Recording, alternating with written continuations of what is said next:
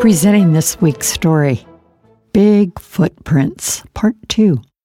Sometimes people expect that if your dad is an outstanding spiritual leader, you'll be a good kid. That was not my road. I wanted to be me. I followed my parents' activities, but not their faith. My brother died unexpectedly in a military plane crash, and my dad died at age 51 of a brain disease. After my dad was gone, I was in a fog with nightmares. I said, Lord, I can't do this. I can't have these dreams every night. My folks had faith, but it isn't mine. I tried to understand my childhood. It helped me to find my own faith walk. My dad was Vince Joy, he, Mom, and my brother Jimmy came to the Copper River Valley of Alaska in 1937. I, Becky Jean, was born three years later. Dad was an intensely focused pioneer missionary, with Mom working with him. My parents loved and cared for my brother Jimmy and me. They had strong priorities sharing the good news of Jesus and helping Ahtna natives were primary. Sometimes I felt too far down on the priority list. In our early years in Alaska, we did not have electricity or indoor plumbing. In the winter, getting water was going to the Klutina River, cracking ice and hauling water on a dog sled. Winter started in October. Temperatures could plunge to 50 degrees below zero. Travel required new skills. Dad got a dog sled and dogs. Cusco, Lad, and Dee. He learned to fly. By the time I was a teenager, he had taught me and my brother to fly. Mom tried to make a lady out of me.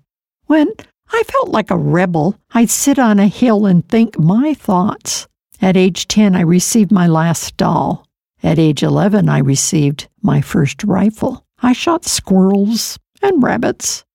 Dad saw that a pilot and plane were urgently needed for the valley people, especially when they needed a medical help he could not give. For several years, the nearest doctor was 120 miles away. Dad had had good first aid training. When he was called for help, if possible, he went.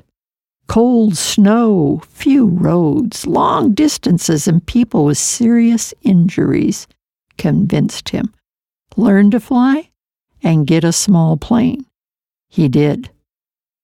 Dad, with Mom's quiet support, uniquely brought the love and good news of Jesus to the Copper River Valley. He saw troubles and needs in people's lives. Their challenges brought vision to him for how to help.